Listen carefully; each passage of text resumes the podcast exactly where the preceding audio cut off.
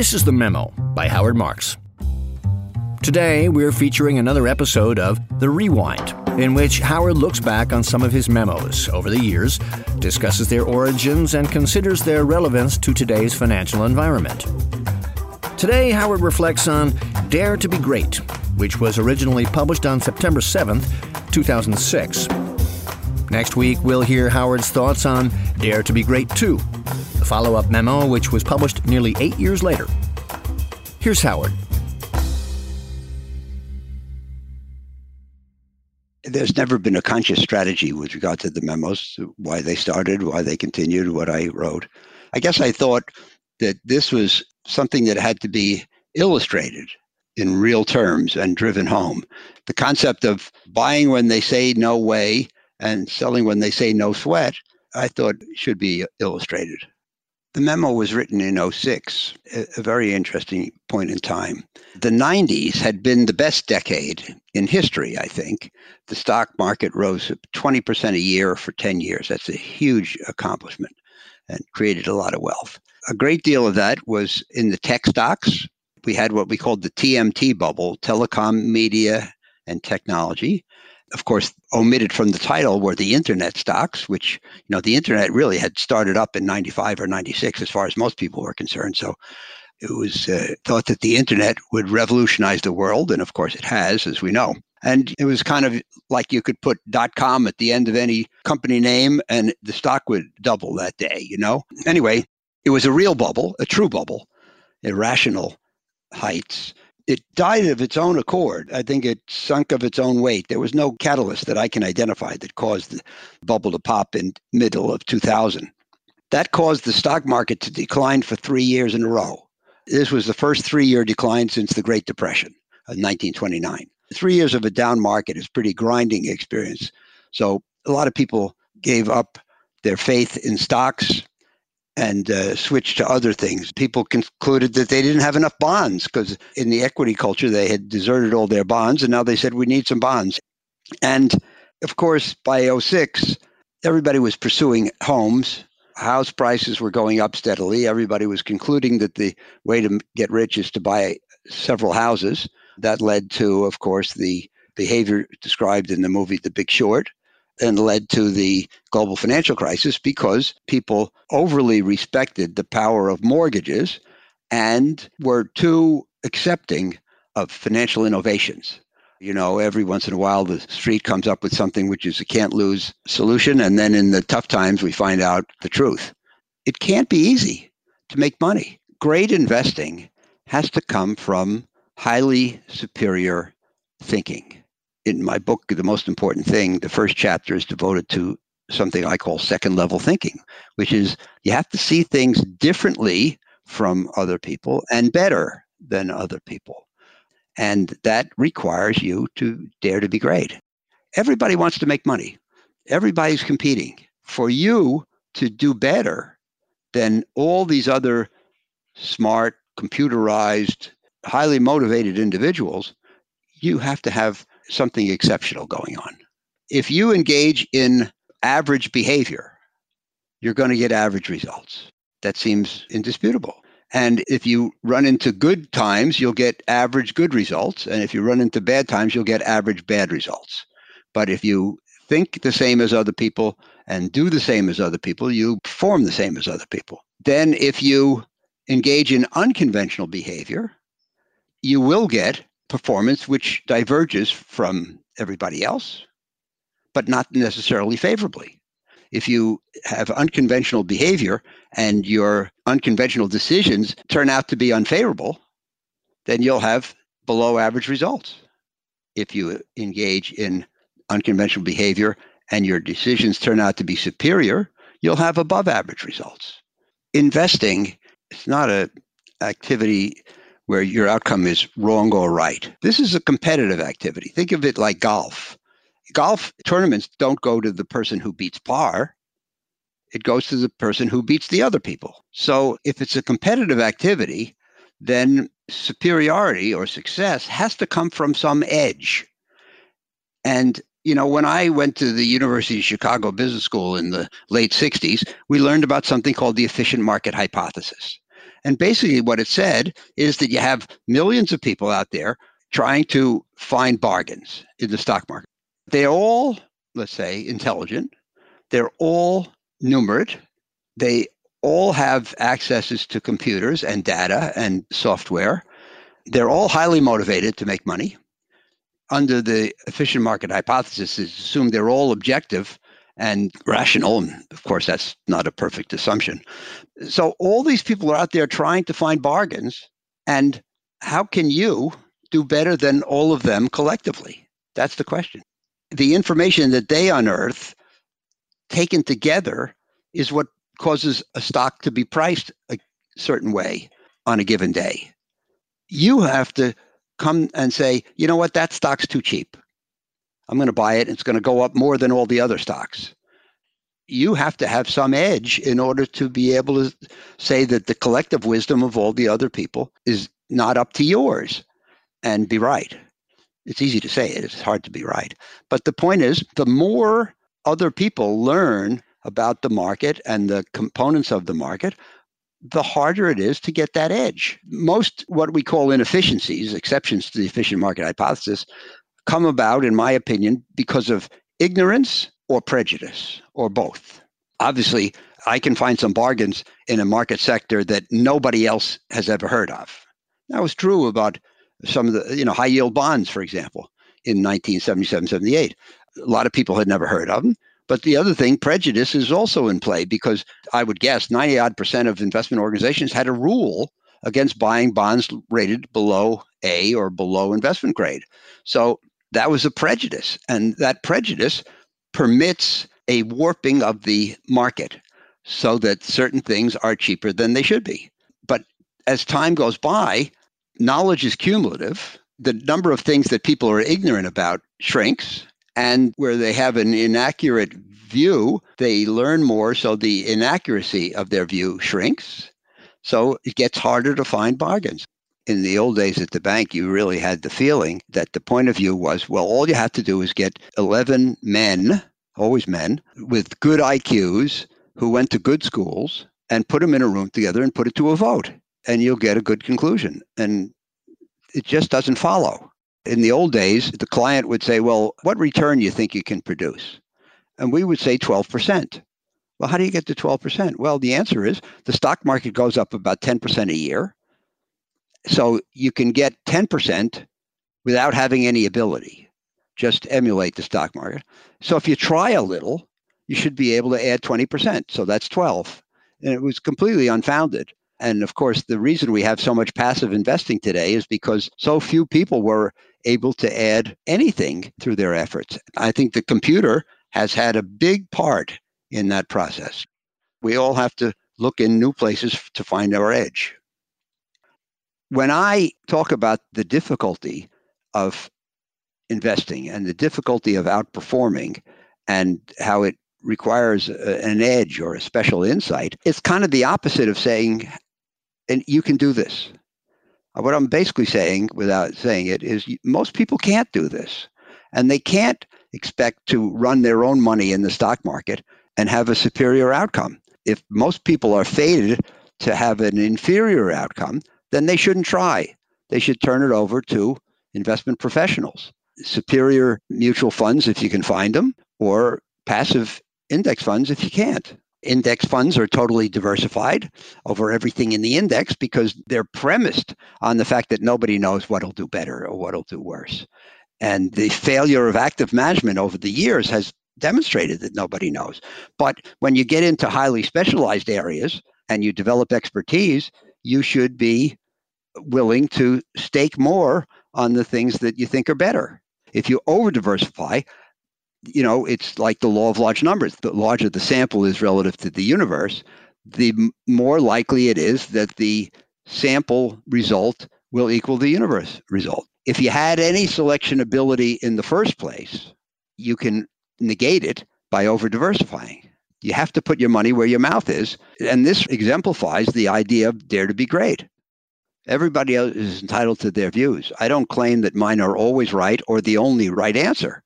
I like to let people know how I think so that they can say, yes, I think that I'm going to pursue that line of thinking or I don't like it. Thinking unconventionally, uh, thinking counterintuitively, thinking differently from the crowd, second level thinking, trying to see a, another level of significance that other people haven't seen. I think these are all small c contrarian, and I think they're all very important. As of that writing, both Yale and Harvard were engaging in what Dave Swensen describes as uncomfortably idiosyncratic positions. Uh, Dave Swensen had really pioneered that at Yale, I believe, around 87.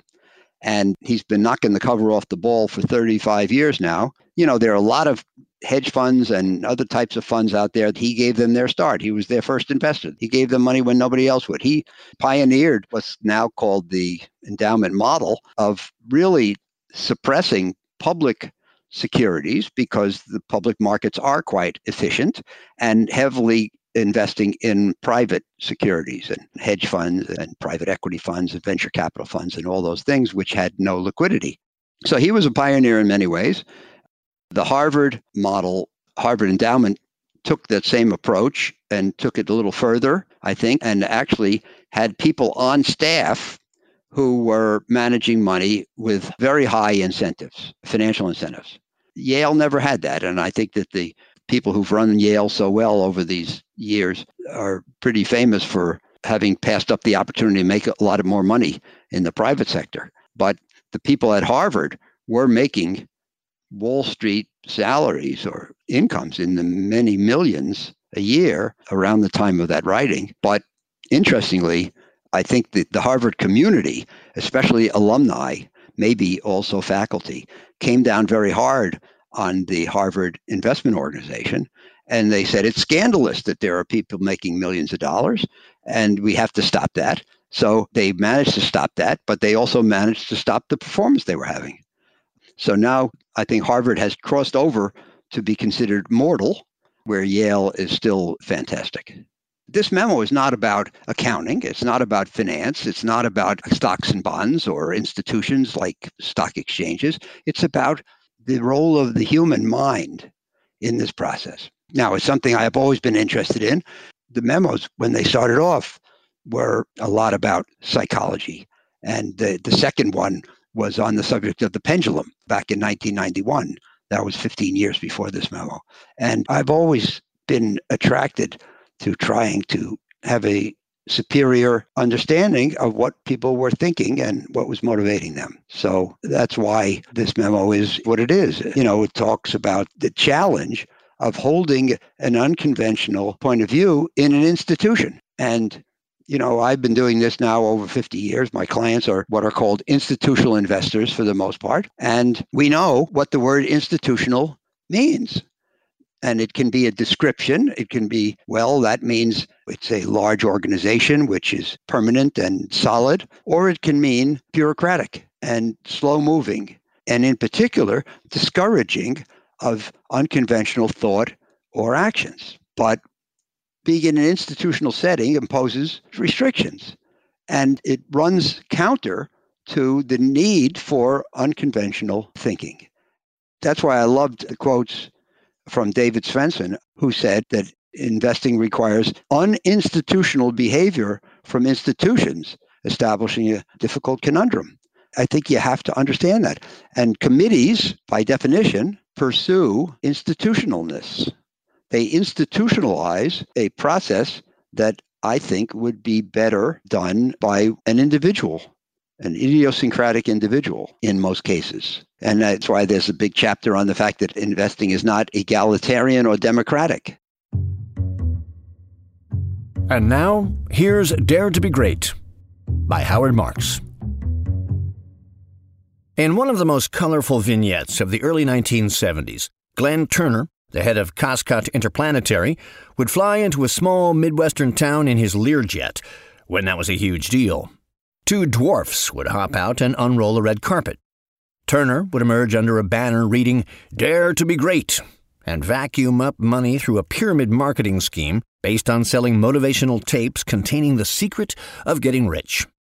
Turner's long gone from the scene, but Daring to be Great still deserves our consideration, even in the absence of a surefire recipe for success. This memo stems from an accumulation of thoughts on the subject of how investment management clients might best pursue superior results. Typically, my thoughts pile up and then something prompts me to turn them into a memo. In this case, the impetus came while I read Hedgehogging by Barton Biggs. I'll come back to it later. How can we achieve superior investment results? The answer is simple not only am I unaware of any formula that alone will lead to above average investment performance, but I'm convinced such a formula cannot exist. According to one of my favorite sources of inspiration, the late John Kenneth Galbraith, there is nothing reliable to be learned about making money. If there were, study would be intense, and everyone with a positive IQ would be rich. Of course, there can't be a roadmap to investment success. First, the collective actions of those following the map would alter the landscape, rendering it ineffective. And second, everyone following it would achieve the same results, and people would still look longingly at the top quartile, the route to which would have to be found through other means. I'll make a few suggestions below on what investors should and shouldn't do. In the end, though, the things I suggest will be of little help without highly skilled implementation, and the results will depend almost entirely on that implementation and rather little on my suggestions. First, get out of Lake Wobegon. Nori Gerardo Lietz of Pension Consulting Alliance, in a paper on the performance of real estate opportunity funds, was the latest to remind me about Garrison Keillor's fictional Lake Wobegon, where all the children are above average. Investing, likewise, is a world where it seems everyone claims to be terrific and can back it up with performance data, especially in alternative investing areas such as real estate and private equity. The managers make it sound like they've done great. But the long term average returns in most such areas have been lackluster, and many managers' records are inconsistent. One of my favorite quotes came from Dandy Don Meredith while announcing on Monday Night Football. They don't make 'em any more the way they used to, he said, but then again, they never did. Rarely are the real records as good as the ones people, and especially the managers who created them, fondly remember. Take a look at the performance over time in venture capital, buyouts, and real estate, and you'll see results for the median manager that are far from exciting. Professor Steven Kaplan, head of the Entrepreneurial Studies Department at the University of Chicago's Graduate School of Business, authored a paper showing that a dollar invested in the totality of buyout funds between 1980 and 1997 did no better than a dollar invested in the S&P 500, and that was despite the fact that the buyout funds were leveraged in a rising equity market and the S&P wasn't. The eye popping results of the funds at the top of the performance range draw money magnetically to alternative investment areas, while the average return usually deserves a big yawn. For superior results, it's absolutely essential to invest with superior managers. My old boss at Citibank, Peter Vermilye, is famous for saying that only 5% of analysts add value. That's probably true as well of portfolio managers, consultants, and investment committees and their members. Of course, you and I are in that 5%, but I have my doubts about the others. The consensus opinion of market participants is baked into market prices. Thus, if investors lack insight that is superior to the average of the people who make up the consensus, they should expect average risk adjusted performance. Few people are able to consistently identify cases where the market price is wrong and act on them to their advantage. But how about Peter Lynch? People respond. That's just the point. His singular reputation is proof of how rare the Peter Lynches are. As my mother used to say, it's the exception that proves the rule. So, the first job in trying to access superior performance consists of getting in with the best funds and managers. Everyone wants above average results, but far from everyone can achieve them.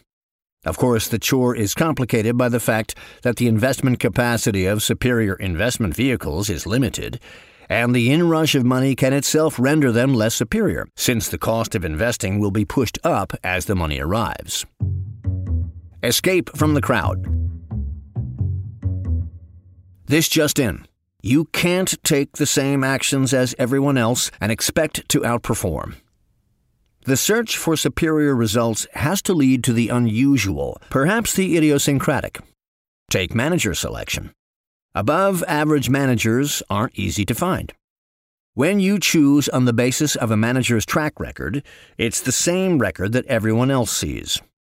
In order to make superior choices, clients have to do in depth analysis, get to know more than the record, reputation, and printed word, fully understand managers' approaches, make judgment calls based on that knowledge, and take chances. Especially as to that last point, unusual success cannot lie in doing the obvious. Two specific examples. New managers. Someone has to fund them, or else they'll never become established managers. But clearly, that decision can't be based on reams of data. It involves making a bet on people and their investment approaches. Hiring new managers can pay off very well when it's done right. Underperforming managers. Retain or fire, or add money. That's the real question. Good investors hold fast to their approach and discipline. But every approach goes out of favor from time to time, and the manager who adheres most firmly can do the worst. Page 217 of the book Hedgehogging provides fascinating data on some great managers' terrible times. A lagging year or two doesn't make a manager a bad one. Maybe just one whose market niche has been in the process of getting cheap. But how often are managers given more money when they're in a slump, as opposed to being fired? Buck the trend. As in manager selection, bucking the trend is a key element in all aspects of the pursuit of superior investment results. First, going along with the crowd will, by definition, lead to average performance. Second, the crowd is usually in broad agreement and wrong at the extremes. That's what creates the extremes and the highly profitable recoveries therefrom. But going against the crowd isn't easy. As Yale's David Swensen puts it, establishing and maintaining an unconventional investment profile requires acceptance of uncomfortably idiosyncratic portfolios, which frequently appear downright imprudent in the eyes of conventional wisdom. Non consensus ideas have to be lonely, by definition, non consensus ideas that are popular, widely held, or intuitively obvious are an oxymoron. Thus, such ideas are uncomfortable. Nonconformists don't enjoy the warmth that comes with being at the center of the herd. Further, unconventional ideas often appear imprudent. The popular definition of prudent, especially in the investment world, is often twisted into what everyone does.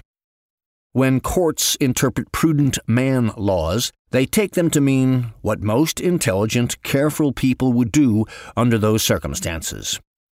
But many of the things that have worked out best over the years betting on startups, buying the debt of bankrupt companies, shorting the stocks of world altering tech companies looked downright imprudent to the masses at the time.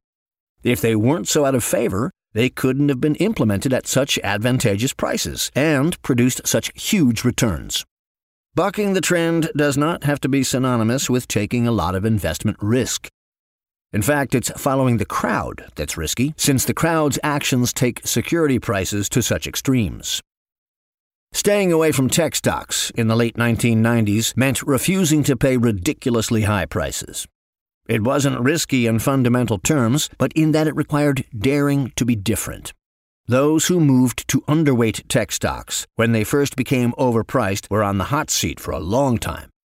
I don't think any other stock group in history has done as well as the techs in the late 1990s, and the 1999 divergence between growth stock returns and value stock returns was the greatest ever.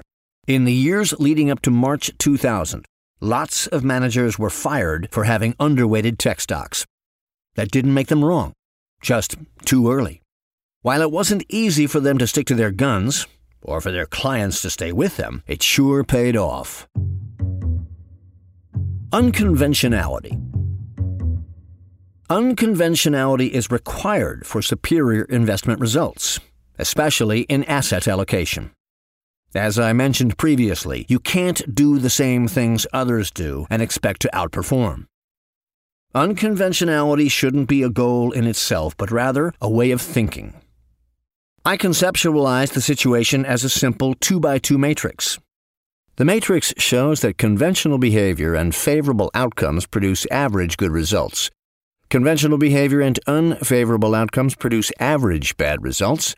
Unconventional behavior and favorable outcomes produce above average results, and unconventional behavior and unfavorable outcomes produce below average results.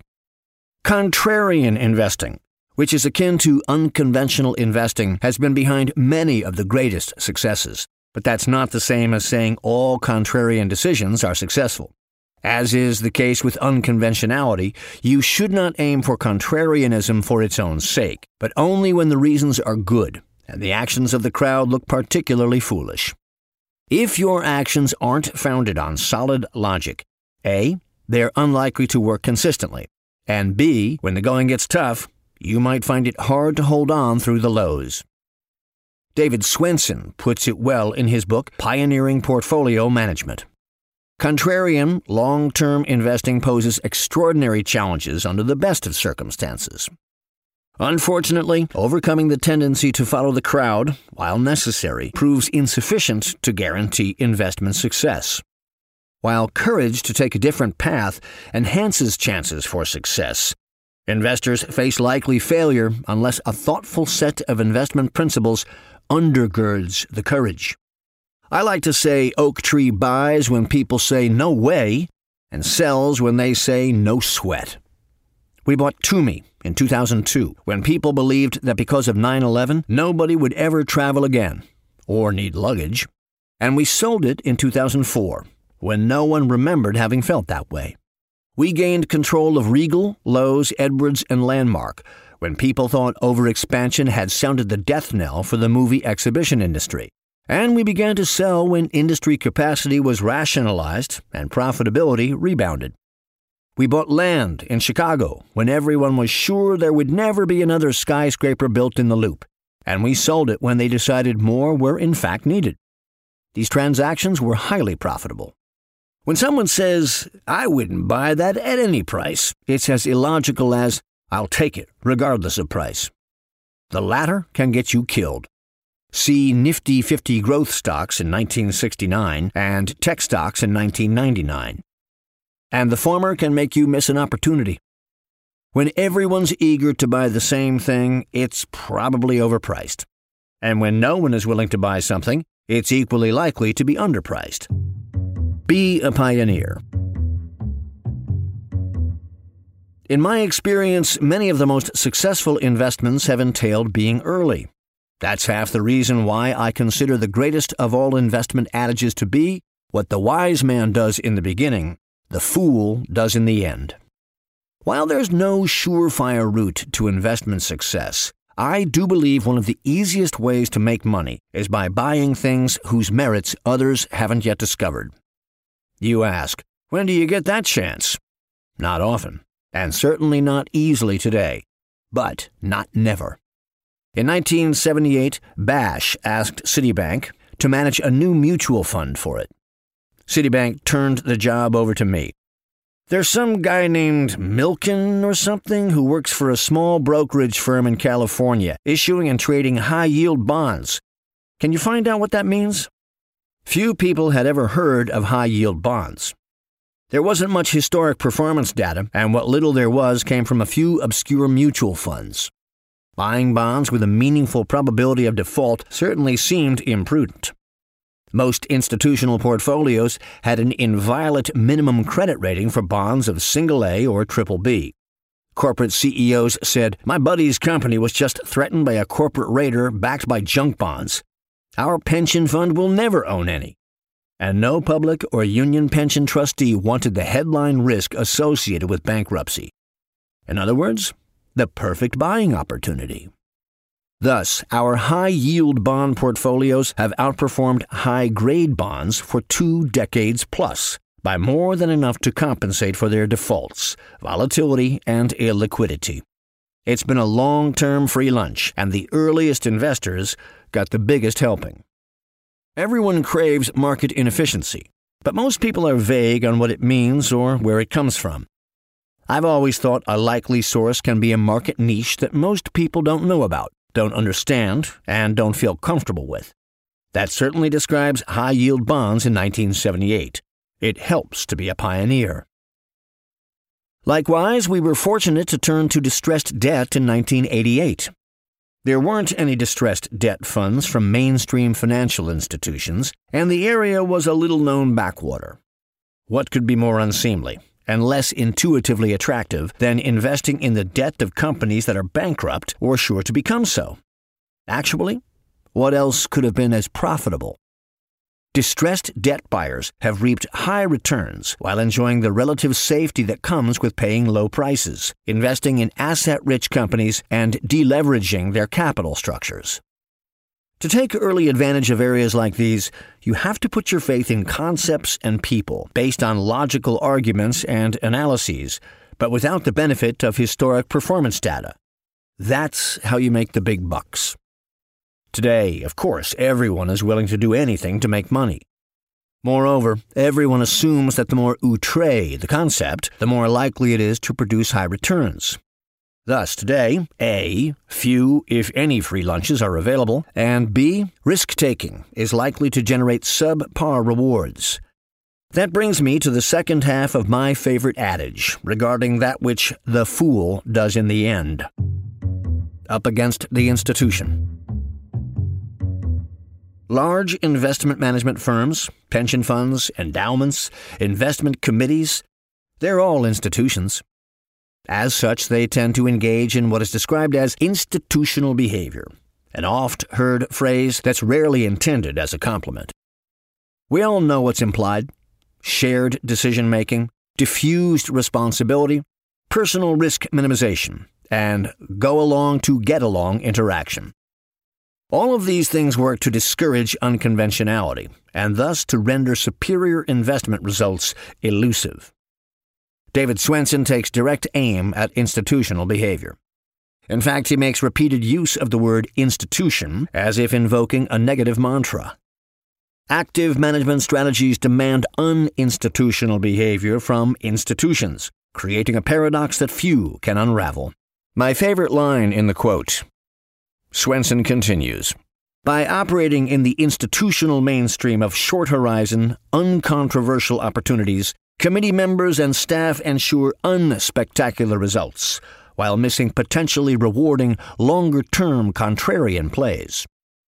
Creating a governance process that encourages long term, independent, contrarian investing poses an enormous challenge to endowed institutions. Whether the connotation has to be negative is unclear, but certainly it is true that idiosyncratic and unconventional seem to go with unusual investment results, but probably not with institutional and bureaucratic. I encourage everyone to examine the sorts of behavior that characterize their organizations and see if anything can be changed to increase the likelihood of success. Committees I don't like being on committees. I was on five of them at Citibank before moving downward in the organization from Director of Research to just plain Portfolio Manager in 1978, and thus I had 11 hours of meetings scheduled per week before I walked in the door each Monday morning. I've always felt that committee meetings tend to last as long as the person who wants them to last the longest wants them to last. Since that's never me, they make me impatient unless they're doing really interesting stuff. Oaktree generally doesn't have committees, but it's a matter of local option. Our principal group works through investment committees that everyone seems happy with and that have produced great results. In Hedgehogging, under the heading Groupthink Stinks, Barton Biggs lists a number of the shortcomings of committees, borrowing from Yale psychologist Irving Janis. He says these structures encourage collective rationalization of shared illusions generally believed, negative stereotypes of out of favor groups, techniques, and individuals, unwarranted confidence in chosen approaches, unanimity, suppression of doubts and pressure on dissenters, docility on the part of individual members, free floating conversations during meetings, and non adherence to standardized methodologies. It's easy to believe that these elements are fostered in decision making groups, and certainly they are undesirable and must be guarded against. As Barton Biggs puts it, groups of intelligent people have so many inherent liabilities that a lone individual has a far better chance of making good decisions. The collective intelligence of the group is surely less than the sum of its parts, and the more people on a committee, the less chance it has to be wise and crisp in its decision making. I'd rather say the collective intelligence of the group often is less than the intelligence of its one or two smartest members. By that, I mean committees rarely aggregate the insights of their members. Rather, they tend to reflect the average insightfulness of their members. At Citibank in the mid 1970s, the senior most panel, the Investment Policy Committee, would go off site for semi annual retreats. The high point consisted of voting on which industry's stocks would perform best over the coming year. For some people, the result was a bell shaped curve. For others, it was also bell shaped, but with the placement of the industries reversed. Some saw only big winners and big losers. The Bulls thought most would do average or better. The Bears thought most would do average or worse. And the agnostics thought they'd all do about the same. It was my sense that if you added up the members' individual distributions of expected performance, you'd get a summary distribution that was pretty close to what would have been generated randomly, and one largely devoid of valuable information. Certainly, any unique insight that a member of the committee might have would be lost in such an aggregation process. Committees rarely take high risk positions for which the members can be criticized.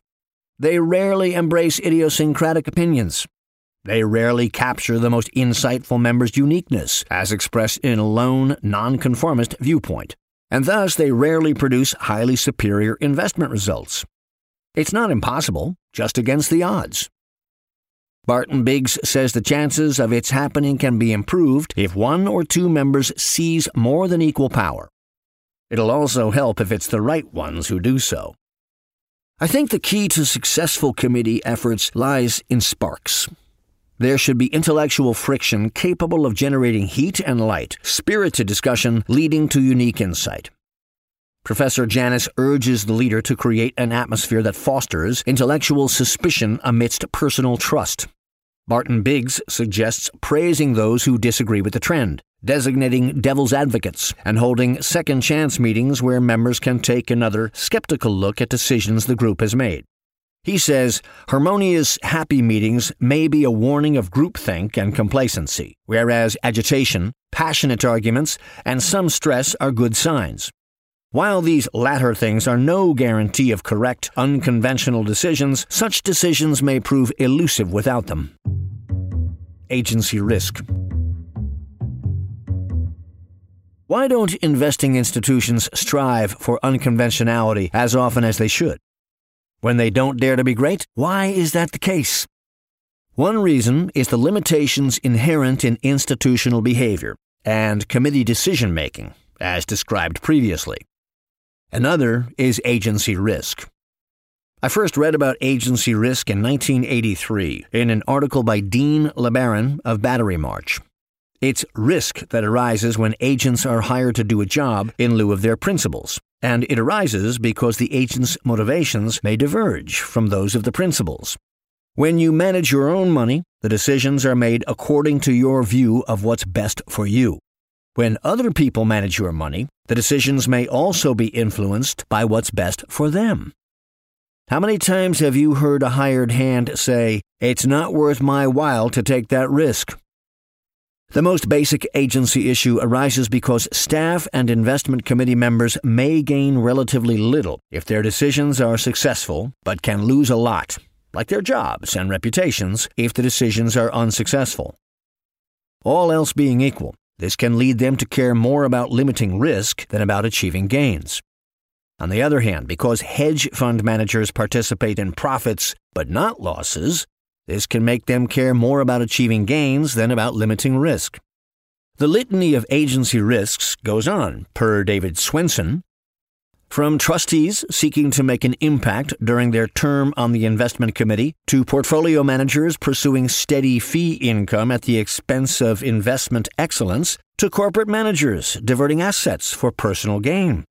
Whenever parties other than the owners are engaged in a process, there's a chance that they will act, wittingly or unwittingly, in their own interests, in addition to, or instead of, the interests of the owners.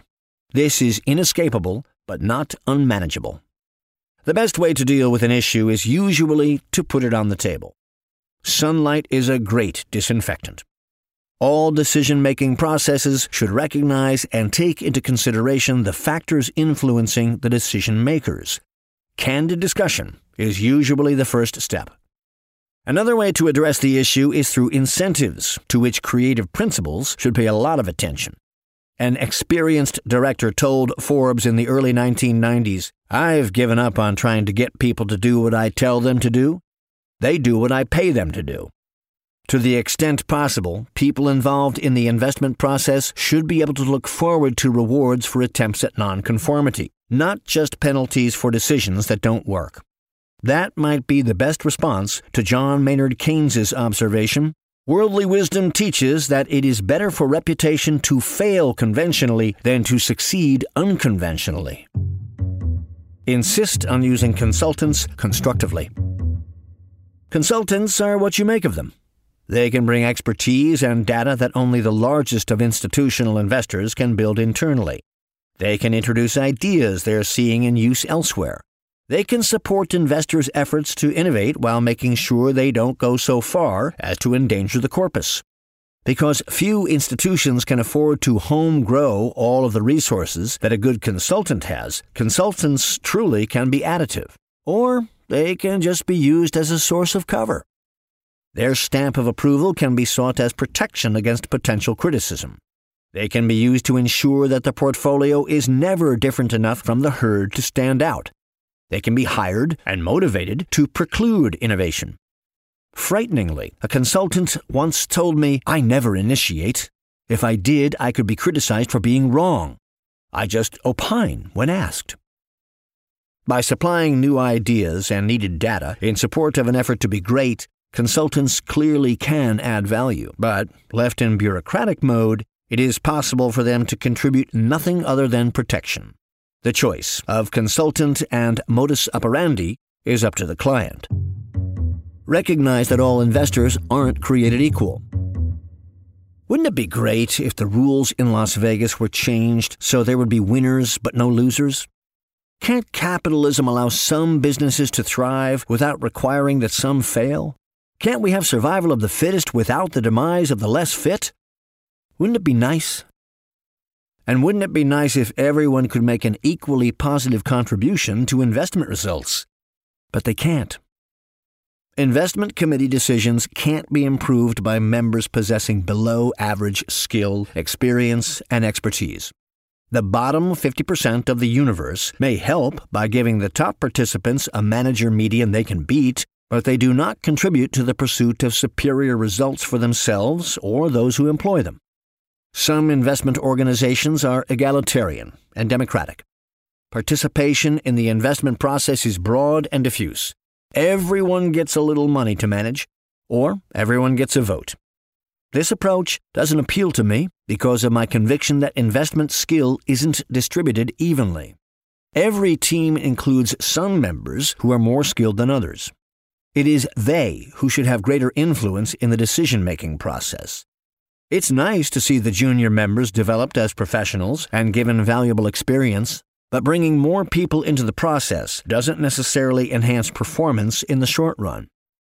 I've watched an investment organization at work where the portfolio was divided up among several professionals, each of whom ran his portion separately. It seemed to me that each one engaged in individual stock picking, no one was responsible for considering the portfolio's overall diversification and risk, and in fact, each person relied, without justification, on the others to balance out the extremeness of his actions. The resulting portfolios represented little more than a bunch of concentrated bets on personal favorites thought to have home run potential. Systems do exist in which responsibility for portfolio management is apportioned, and they can work. But they have to incorporate rigorous coordination and overall risk management.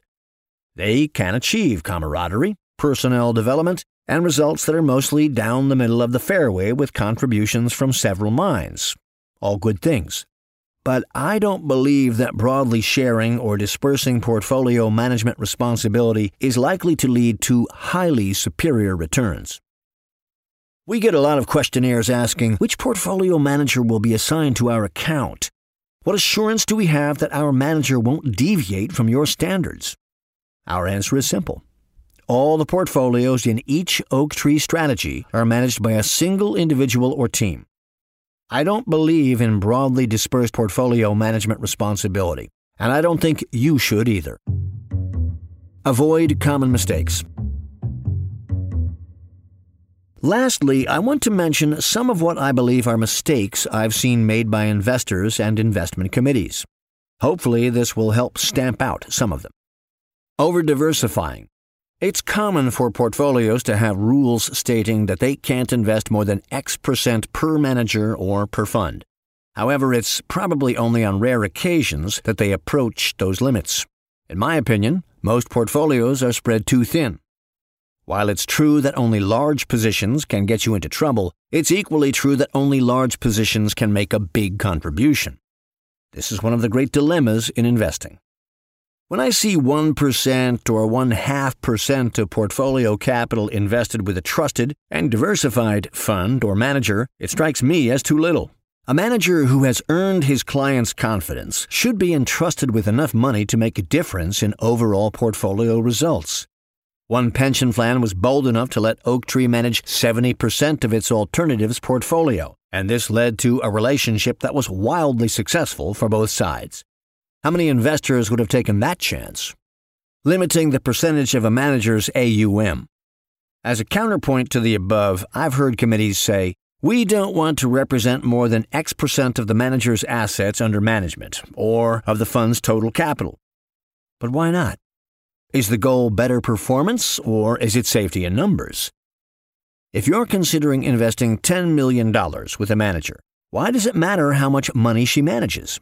Why is investing $10 million safe if she manages $1 billion, but risky if she manages $50 million? If a manager is unusually skillful, aren't you better off as her client, all else equal, if she manages less money rather than more? And if a manager was really good, wouldn't you prefer that she managed only your money? Wouldn't that be a great way to differentiate your performance, assuming you're right? The pension client referred to above committed 40% of the capital for the initial fund in a new Oaktree strategy. Mistake? Not with an after fee gain of 118% over the next three years. Moderating. Committees often prefer to take baby steps, go slow, and invest less than the maximum possible. But in the pursuit of superior investment results, moderation is not a virtue in and of itself. When you look at the portfolios that do better than others over time, like the Yale and Harvard endowments, you usually see very substantial commitments to individual strategies, managers, and funds. In fact, you invariably see commitments that could have gotten the decision makers into trouble if they'd gone wrong. Managing toward peer allocations. Finally, I often see investors make reference to their peers' portfolios when setting allocations. It's unlikely that they're looking for the right allocation, but rather one ensuring that performance won't be far below the pack. But if you've mirrored the pack enough to be sure you can't underperform, then it's also likely that you won't outperform. Like everything else in the investing world other than alpha or genuine personal skill, emulating the pack cuts both ways. My most specific and most heartfelt advice is this the surest way to achieve superior performance is by investing significant amounts with individuals and firms that can be depended on for investment skill, risk control, and fair treatment of clients. When you're dealing with investments where reliable probabilities can't be assigned to the possible outcomes, or which entail the possibility of significant risk to the corpus, make it or break it type risks, failing to diversify can be a big mistake But when you know of managers and strategies that appear to offer high returns with bearable, controlled risks, and when reasonable judgments can be made about the probable outcomes, it's failing to concentrate that can be the big mistake. In short, if you can get money to work with people that your experience shows you can rely on, load up. The bottom line on striving for superior performance has a lot to do with daring to be great, especially in terms of assets allocation. Can't lose usually goes hand in hand with can't win. One of the investors or the committee's first and most fundamental decisions has to be on the question of how far out the portfolio will venture. How much emphasis should be put on diversifying, avoiding risk, and ensuring against below pack performance, and how much on sacrificing these things in the hope of doing better?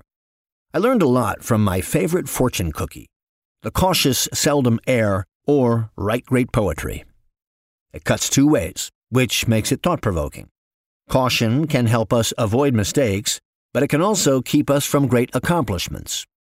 Personally, I like caution in money managers. I believe that in many cases the avoidance of losses and terrible years is more easily achieved than repeated greatness, and thus risk control is more likely to create a solid foundation for a superior long term track record. Investing scared, requiring good value and a substantial margin for error, and being conscious of what you don't know and can't control are hallmarks of the best investors I know.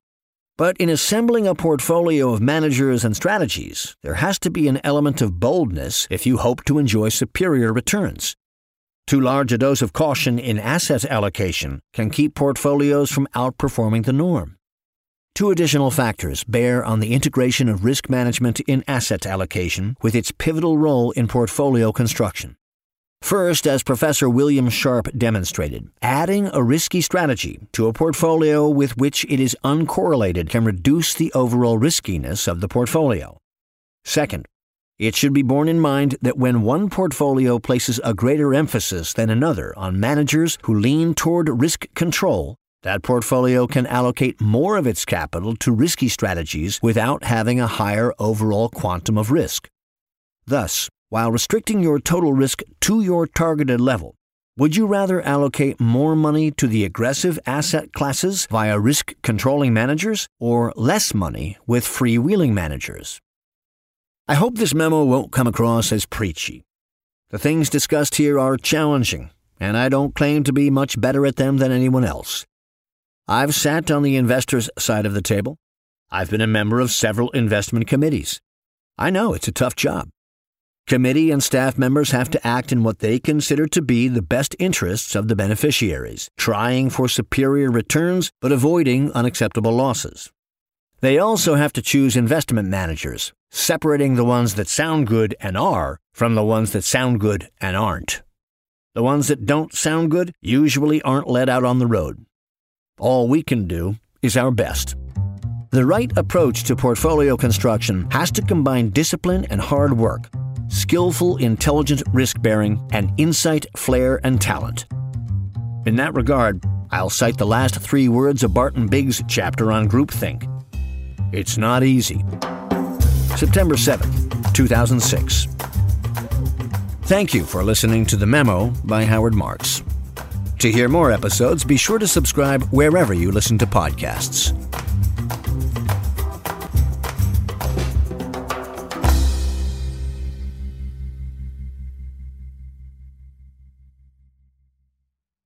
Legal information and disclosures. This memorandum expresses the views of the author as of the date indicated, and such views are subject to change without notice. Oak Oaktree obligation to update the information contained herein. Further, Oaktree makes no representation, and it should not be assumed that past investment performance is an indication of future results. Moreover, wherever there is the potential for profit, there is also the possibility of loss. This memorandum is being made available for educational purposes only and should not be used for any other purpose. The information contained herein does not constitute and should not be construed as an offering of advisory services or an offer to sell or solicitation to buy any securities or related financial instruments in any jurisdiction. Certain information contained herein concerning economic trends and performance is based on or derived from information provided by independent third party sources. Oaktree Capital Management, LP, Oaktree, believes that the sources from which such information has been obtained are reliable. However, it cannot guarantee the accuracy of such information and has not independently verified the accuracy or completeness of such information or the assumptions on which such information is based. This memorandum, including the information contained herein, may not be copied, reproduced, republished, or posted in whole or in part in any form without the prior written consent of Oaktree. Audiation.